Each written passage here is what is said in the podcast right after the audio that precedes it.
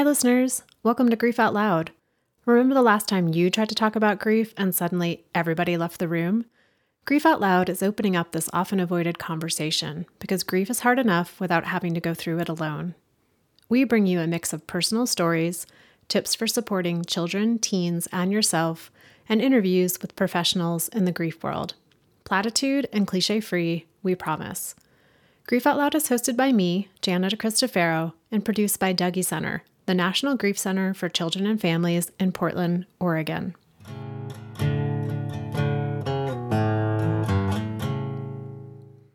When it comes to grief, the word complicated is complicated. For years, the term complicated grief has been tossed around by folks in the field of mental health research and also by clinicians and folks who are grieving. In that context, complicated grief was used as a label for when someone's grief had veered into the realm of a mental disorder. Recently, prolonged grief disorder was added to the DSM 5, which is the most recent iteration of the Diagnostical and Statistical Manual of Mental Disorders. So it will be interesting to see what happens to the term complicated grief in the future. In my work, though, the word complicated shows up in a different context. I hear people talking about how the person who died was complicated, about how the relationship they shared was complicated, and about how those complications lead to a lot of complicated and confusing emotions, thoughts, and reactions throughout their grief. Complicated came up a lot in my interview with Joe. His dad died in 2017 after almost a decade of failing health. Joe's dad was a complicated guy. Joe's relationship with his dad was and continues to be complicated. Joe's grief since his dad died has been equally complicated and complex. Joe is careful and deliberate with his words, so the fact that complicated came up so many times means something. I'm going to let Joe explain what it means, but know that you'll hear about what it was like to grow up with his father, a man who struggled with substance misuse and anger. You'll also hear about Joe's experience of holding his dad's hand as he took his last breath about how Joe continues to reckon with what he knew of his dad while he was alive and what he wishes he could know now. You'll also hear about banana peels, roadside family photos, and oversized baseball t shirts. That will all make more sense, I promise. In the end, you'll hear about a guy trying to hold all the confusing and sometimes opposing emotions, thoughts, and realities that come with grieving when it's, well, just complicated. Joe, thank you so much for taking time to be part of Grief Out Loud today. Thanks for inviting me. And you know, we we've known each other for quite a while and we may have even had this type of conversation in the past, you know, through your time at one of our peer grief support groups, but there's been a few times in group where we've talked about this idea of grief as an entity, as a being that kind of exists outside of ourselves and the idea that it it grows and changes over time. It develops. It starts out as an infant and then it grows into a toddler and then becomes a teenager and a young adult, et cetera, et cetera. So I was just thinking today in this moment, what age developmental level would you say your grief is? I still feel like it's a baby. I still feel like it's such a little baby in a really good way in some ways, but also just in a in a complicated way. Like my dad died in 2017 and i think i actively didn't feel grief or allow myself to feel anything or even not allow myself to feel anything. I was just numb for the first two years of that grief and so i don't think that that being even began developing until a couple years after he died. And then there was this other being of my grief that was developing for the last I don't know, 10 years of his life or so when his health was really bad and just in and out of hospitals and in and out of crises. A lot of my grief happened before my dad died. And then he died. And then there was two years of nothing, of, of thinking that I was fine because I had processed his death for the last 10 years and then Dougy Center kicked in and and our groups kicked in and I got to think about things on a deeper level, on a level that I had never accessed before. And so the being at the stage of my development, so that's 2017 is when he died, and we're in 2022. It's still, I feel like it's still a baby. I don't, I don't know. We could ask me more. And well, I love the idea that you actually have grief siblings. There was the grief being that started when your dad's health uh, began to deteriorate, and that being grew over the 10 years of that piece. And then then there was this stage of numbness, as you mentioned, and then like a new grief baby arrived uh, about two years after he died. You know, numbness is something that so many people experience, but it doesn't get a lot of um, attention in the grief world. Like people aren't talking about numbness as part of grief. And I wondered if you could describe what the numbness felt like. In a lot of ways, the numbness felt like just continuing my life, the only way I know how to move forward as a person. And this was like something that was so foundational to me. Maybe it's my family, maybe it's my upbringing hard feelings get stuffed down as deep as humanly possible. That's like on a, a lifelong journey kind of thing. My we just never talked about hard things as a family. And I think the numbness is very directly related to that. We never talked about feelings. We don't really talk about when things get really tough. Because of that, after my dad died, it felt very natural to fall into a place of of numbness. And I sort of convinced myself that part of me was so relieved about him dying in a way that I was, that really surprised me. That felt like it was like, oh, this is the end of the grief. Finally, he's out of pain. We can move on with life. We don't have to think about these complicated questions again. And we can just go on and figure out what's next. And that's just life. And that's how people do and I didn't know that in that was also just a turning away from some of the real stuff that was going on. And actually, the going back to that developmental stage and the siblings of my grief that you're describing, my it's like I haven't I feel the grief through my relationships with my alive family members too. My grief had a resurgence in my life as kind of parts of my relationship with my dad that I wished happened and was then reflecting on relationships that I have with current alive family members. I don't know how else to describe that. Well, one of the questions I was going to ask you, and it sounds like you might be heading in this direction already, is, you know, after that period of like your dad dies and there's a like almost a sense of relief of like, whew, we can kind of put that behind us and move forward with our lives. And then there's that period of numbness and then something brought you to the place of okay i'm going to go a little bit more into this grief world. And i wonder if there was what inspired you to you know seek out coming to a grief group or to just delve a little bit more into what what lived beyond the numbness? Yeah it's a great question. And i have one of my friends to thank for that.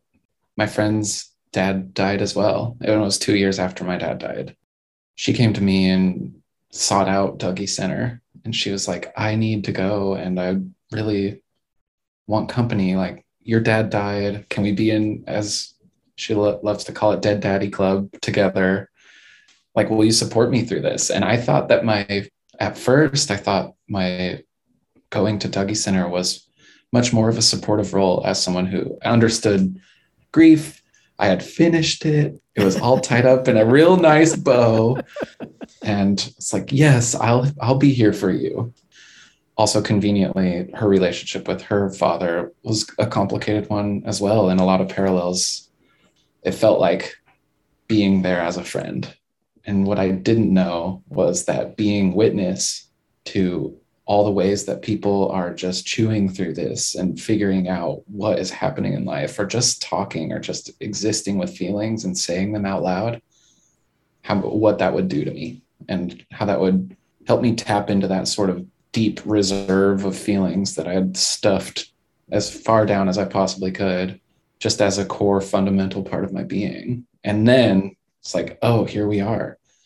All of a sudden, two years later, I'm starting to think about some of this stuff, and it hit me a lot. There were a couple specific moments after I started going to Dougy Center that just crushed me and I didn't realize it was going to be like that. Are you able to share about one of those? Yeah, yeah. I, I think the most poignant moment for me. So I do film photography and my dad's belongings were oh and i develop film as well so my dad's belongings were sort of just floating around my mom's house after he died and it was probably like three years after he died my mom was going through his drawers and cleaning things out and found a couple rolls of film that were rolling around in his among his pants or something and she threw them into the trash can. And my sister saw that and picked them out because she knew that I do film photography. And she brought them to me. And then I went and got them developed, came back, and I looked at the photos that were on these rolls, and they were like family portraits from when I was 10, nine years old. There's a picture of me with my dad on a family trip to Idaho that we took when I was a kid that I barely remember. And I'm seeing these pictures for the first time as like a 33 year old. When I opened that and I saw my dad standing next to me, and I was in my way too big for me hand me down Seattle Mariners shirt, I just started sobbing because these are moments that were in physically in the trash can. I would have never seen that before. And I don't really have very many pictures of my of me with my dad specifically. The second roll of film was full on family portraits of all of us together, all my siblings. There are nine of us. I'm the seventh. Everybody was together and we were all being goofy. And my sister was sitting on my dad's lap. And this was all before his health really declined. In a lot of ways, those were like the most, I don't know, golden years of my relationship with my dad, which is another complicated story because my dad struggled with addiction his whole life smoking and he was just a very private complicated man. And so part of my grief has been coming to terms with that relationship of the golden years quote unquote with my dad being also years that he was deep in the addictions that ended up in many ways killing him there's a lot in there and a lot of that that wellspring just flooded for me from a completely unexpected place from rolls of film that were in the trash can and i saw those and I realized there was way more there than I ever expected. You know, I'm, I'm, picturing you seeing this photo of you and your dad. You're in your oversized Mariners t shirt, and we all relate to memories differently. Some of us will uh, see something that sparks a, a, memory or brings back a memory, and we'll we'll be able to think about it. And some of us will feel it in our bodies, and some of us will almost feel transported back to that time and it can viscerally reconnect us with an experience maybe we had been cut off from. And so I was just curious for you when you did see that photo, how did you interact with that memory? Yeah, I mean, it felt to that photo specifically felt to me almost like a genre of photos all in one, or an entire family of photos all in one picture. To describe it, we're on a dirt road um, there's this wide vista of rolling hills as far as the eye can see. We're on a family trip to Idaho, which in my a family as big as mine, we never did family trips. And my dad and I are standing next to each other about a foot apart. I'm got my hands in my pockets, looking very awkwardly at the camera like a nine year old. And my dad is crossing his arms, looking stern and gruff and just annoyed. And I can absolutely tell that right before that picture was taken, somebody was saying to us, just pose for one photo, just one shot. And my dad was like, come on, we have to get there. Or like being annoyed at like how late we are or being annoyed at something. He was always annoyed at something. Um, and you can just see it in his face. And I it brought me back to all those moments of my dad being angry or lashing out or doing what he does to i don't know handle his own stuffed down feelings. And at that that photo of us standing on that road the bright sunshine me being awkward him being us being really weirdly far apart from each other too for a, a family sweet photo. And i'm just not even smiling, and my dad is very clearly annoyed and angry. It felt to me like that photo was um, so many memories all all in one specific moment. So I don't know if I'd have answered that exact question, but so Joe, you've mentioned a couple times like the the golden days or the golden years with your dad, and then knowing what you knew later, how that sort of has mm, influenced or shaped your understanding of those golden days with your dad. And I just wonder if you could talk a little bit more about like what were those golden years like, and what was your relationship with your dad like then, and then as you got older, and then your dad's health started to change and fail if you had a different relationship with him and then the relationship that you have with him now as an adult reflecting back on all that time together. Yeah. Yeah and maybe golden years isn't quite the right description because as i'm hearing it back and hearing the way i described it i'm like that just wasn't right that doesn't feel quite right that's my younger years with my dad feel in a lot of ways, the main feeling when I try to tap into that that I remember is fear. Like my dad was a scary man a lot of times. He was drunk a lot. Um, he hit us as kids when we were young, when we did something he didn't like. I have so many memories, memories sitting around the family dinner table and all of us talking and just this cacophony of sound. And my dad slamming his fists on the table and screaming, shut up, or whatever, and being scared of his wrath growing up. And that was a large side of his personality, which was also mixed with being a goofball with this weirdo. Um, yeah, I think about various aspects of of my dad, and I talk to his sister my aunt all the time. We were always texting and we had we've had a complicated relationship, especially after he died too. But now we're talking almost every day, and she she always says something like, "You're just like him. You look just like him," or "This lifts my spirits so much." To connect with you and like you your sense of humor reminds me so much of him and i think about that a lot the sense of humor because um, there's one other picture that i know of us together where we have banana peels dangling over our heads and both of our tongues are out and we're just like laughing. And people are just so dynamic and complicated, but for some reason describing it as golden years didn't doesn't quite feel accurate. But I do love to think about those moments, the banana peel hats and the goofball. And I love talking with my aunt, especially because she remembers the child of my father. She remembers my dad as a kid. And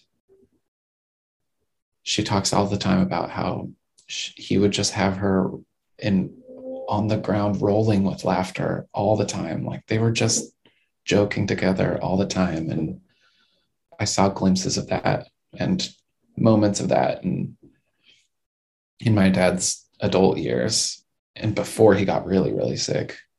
But at the same time, that was all through this lens of addiction and lens of alcoholism and nights where he would not be allowed to come inside and sleep because he drove home drunk and he has to sleep out in the car. All that all mixed into the same moment. it's a lot. And I don't know if I'll ever really fully understand it or grasp who this man was. A lot of my grief has been asking that question Who in the heck were you? What's your answer today? Today, I mean, I would, yeah, this is my answer today is that he's a complicated man. he's a complicated man with and by and and I think contextually, by the time I was born, I was the seventh child. So on top of having a dad who is a jokester, loves life, loves being a funny guy or a playful person, also is a tired, worn out, six kids down father who is taking out a lot of those feelings at the bottle. By the time they got to me, I think it was there was a lot more of just ragged parenting.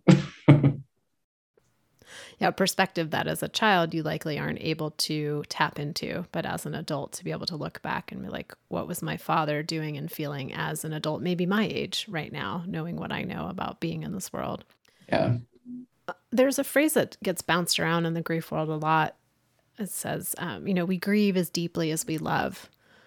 And I want to like get on board with that. But something in my mind hears that as we grieve as deeply as we liked the person. And, you know, from my work, I know that that doesn't hold true. That we may have people that we didn't like very much and we grieve extremely deeply. And I wonder, how do you relate to that phrase? My immediate reaction was, I don't relate to that at all. and just that grief for me, and I think for most, for a lot of people, is so complicated. First of all, people are so complicated and relationships doubly so.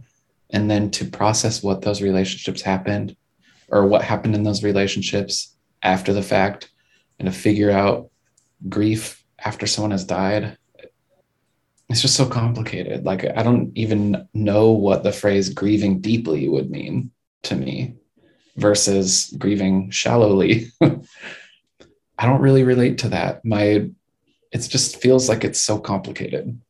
And maybe that's be, part of it is because I stuffed so many feelings down for a couple years and so much of that freshness dissipated.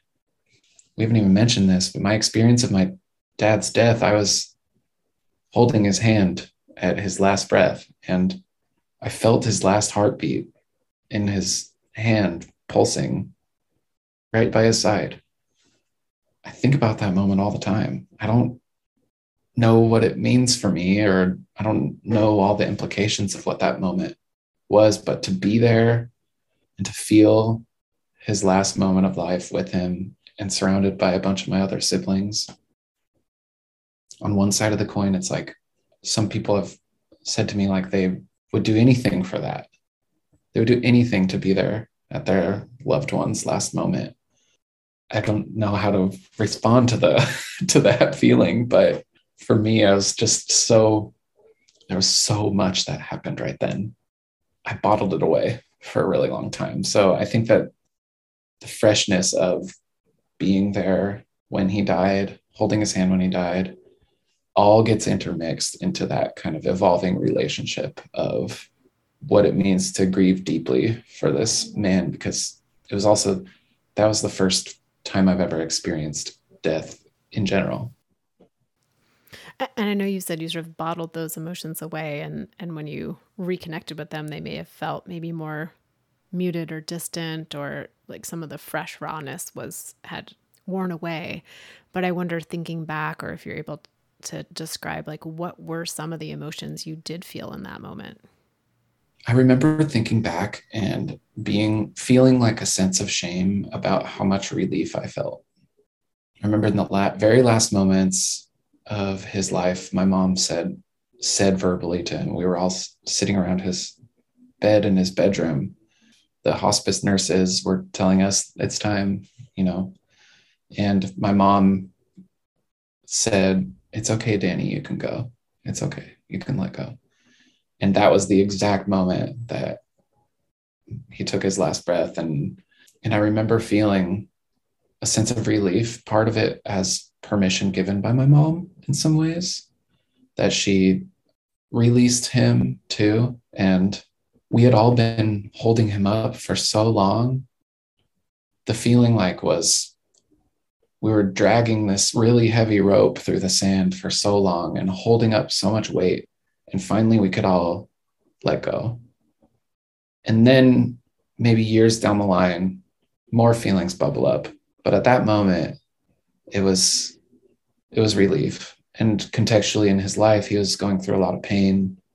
He'd had a bunch of heart attacks, a bunch of strokes, fallen, hitting his head.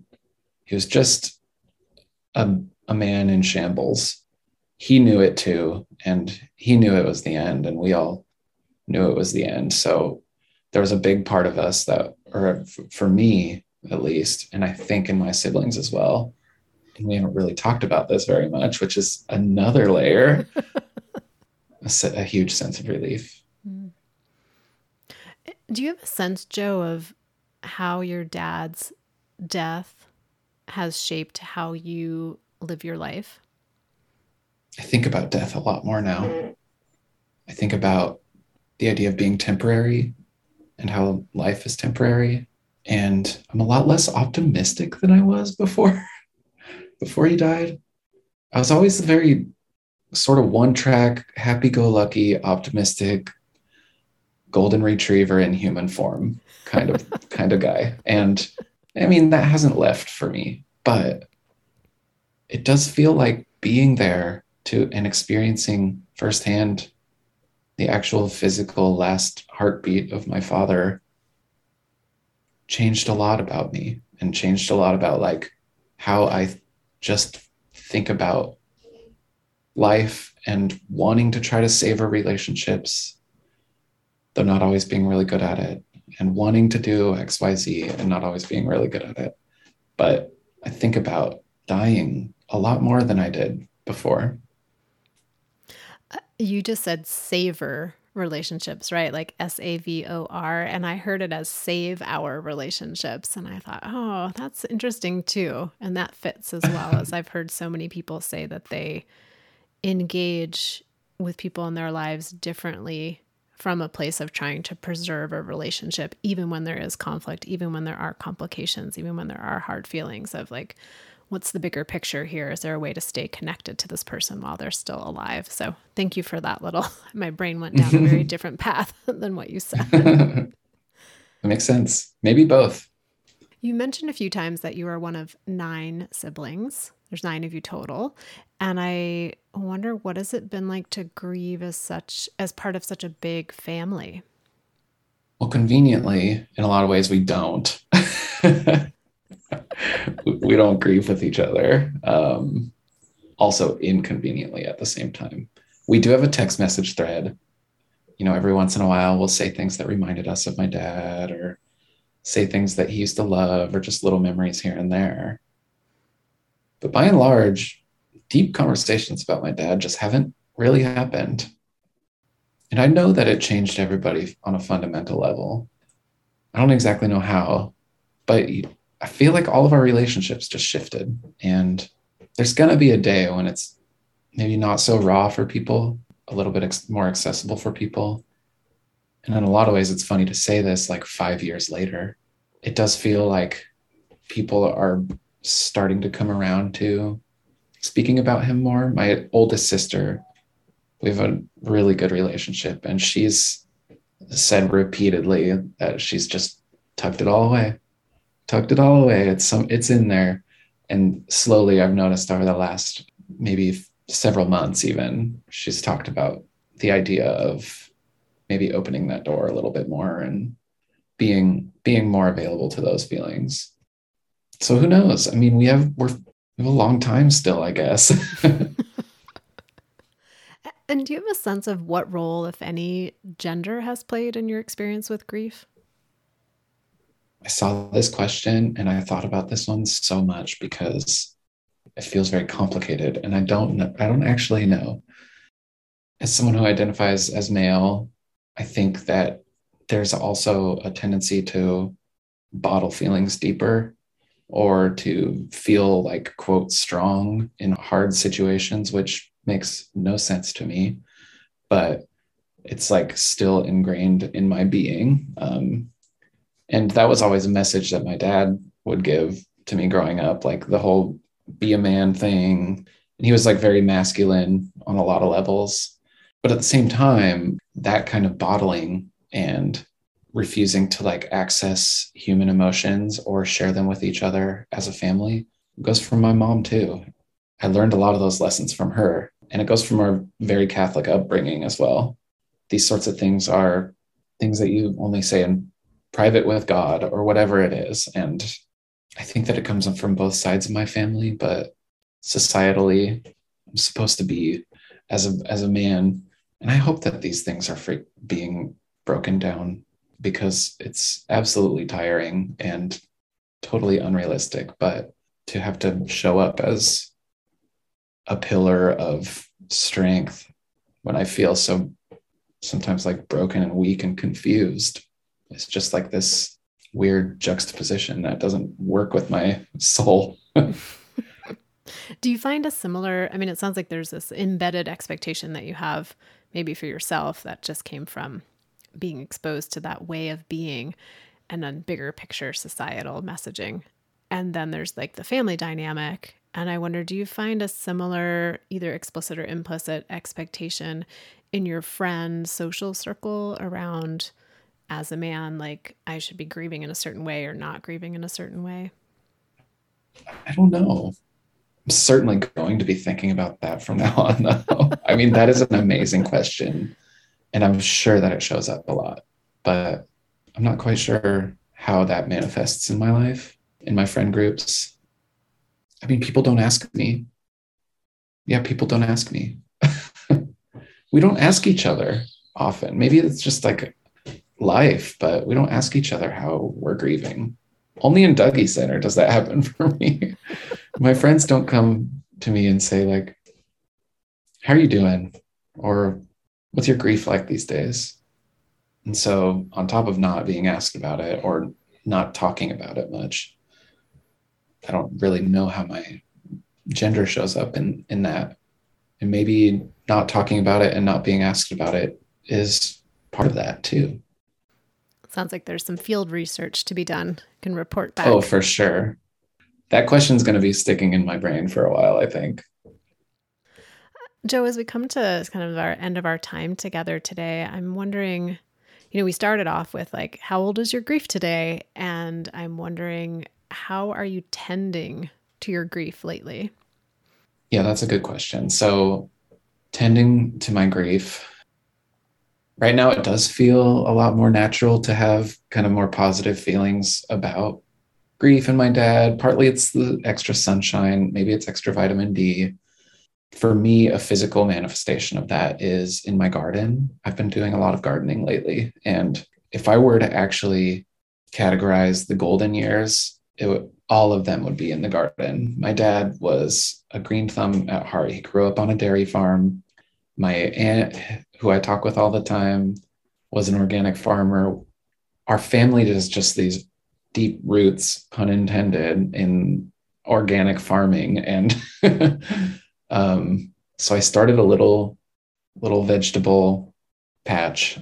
I mean, it's very tiny, not even close to farm status, but being out there has helped me have these moments where I realized that my dad was doing the same exact things that I'm doing. He he put his seeds in the ground just like this and he loved his sweet peas so much. His sweet pea wall was absolutely legendary. And I tried to plant sweet peas this year in memoriam, and all of them died except for one, which was so funny to me. But that one sweet pea reminds me of my dad every time I go out. And there have been a lot of phases of my grief after I started going to the Dougy Center when I was when I first started tapping into this bottled up feelings from forever deep inside, my immediate feelings were pain and anger and confusion. like, why were you like this?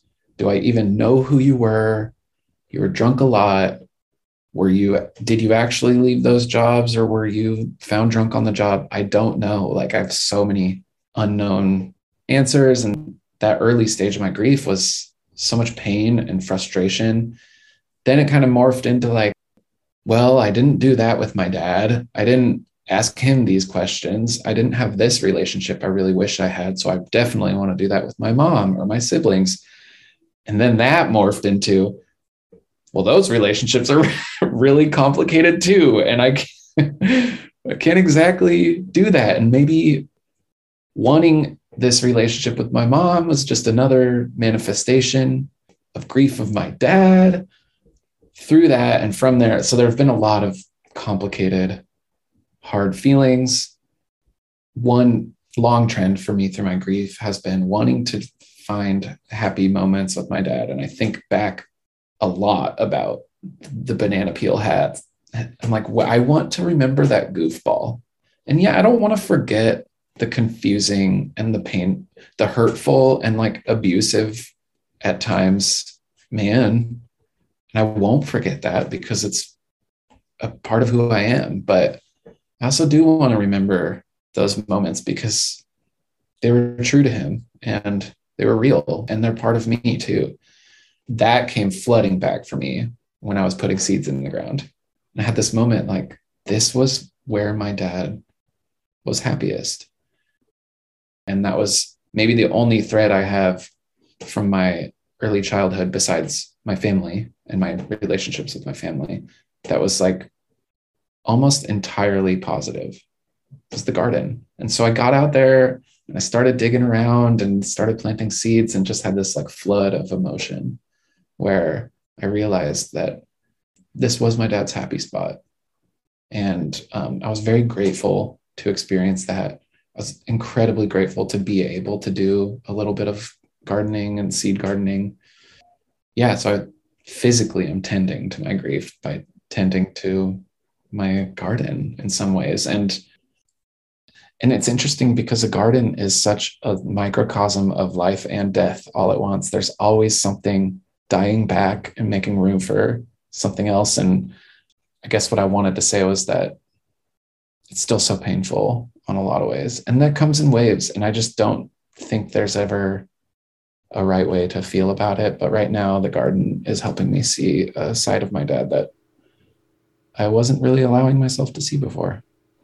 So I don't usually ask people, How are you tending to your grief? And I wasn't sure where that word came from. But now we know because it's literally what you are doing is tending your garden and tending your grief and, and uncovering new dimensions of your grief and your dad. Joe, I just want to thank you so much for taking time today for you know being open to sharing your story and for kind of going through it's no small process to find the feeling to open up to that feeling and then to find the words to describe that feeling. So I just really want to honor the effort that goes into just sitting here on a computer screen with me and, and trying to find what you feel and put what you feel into words. So really thank you for your time and your effort today. Thank you, Jana, and especially Dougy Center. I mean, I would have never tapped into this. And for my friend who asked me to join her, these feelings probably would still be in the bottle. And some ways, even five years later, it feels like I just popped that cork. or there's probably a there's probably a whole case of bottles down there. oh well, thank you again, Joe. I really appreciate it. Thank you so much. It's been a joy. And to all of our listeners out there, I thank you each and every single time for tuning in, for sharing episodes with people that you think might be helped by the conversations that we're having here on Grief Out Loud. I would love to hear from you. Oftentimes, you know, it's me and the guest talking into the void, and we, you know, we just love hearing back from people of what the show means to you. So if you want to reach out to me, you can email me at griefoutloud at dougy.org. It's D O U G Y dot O R G. That's also our website where you can find information about our local programming, our peer grief support groups, like the one that Joe has been attending, as well as programs that we are aware of around the US and the entire world. We have a ton of downloadable resources there uh, tip sheets, activity sheets, our, all of our bookstore resources, as well as each and every episode of Grief Out Loud. And I'm also excited to share with you that this podcast is sponsored in part by the Chester Stephan Endowment Fund. So thanks again for listening, and we hope you'll join us again next time.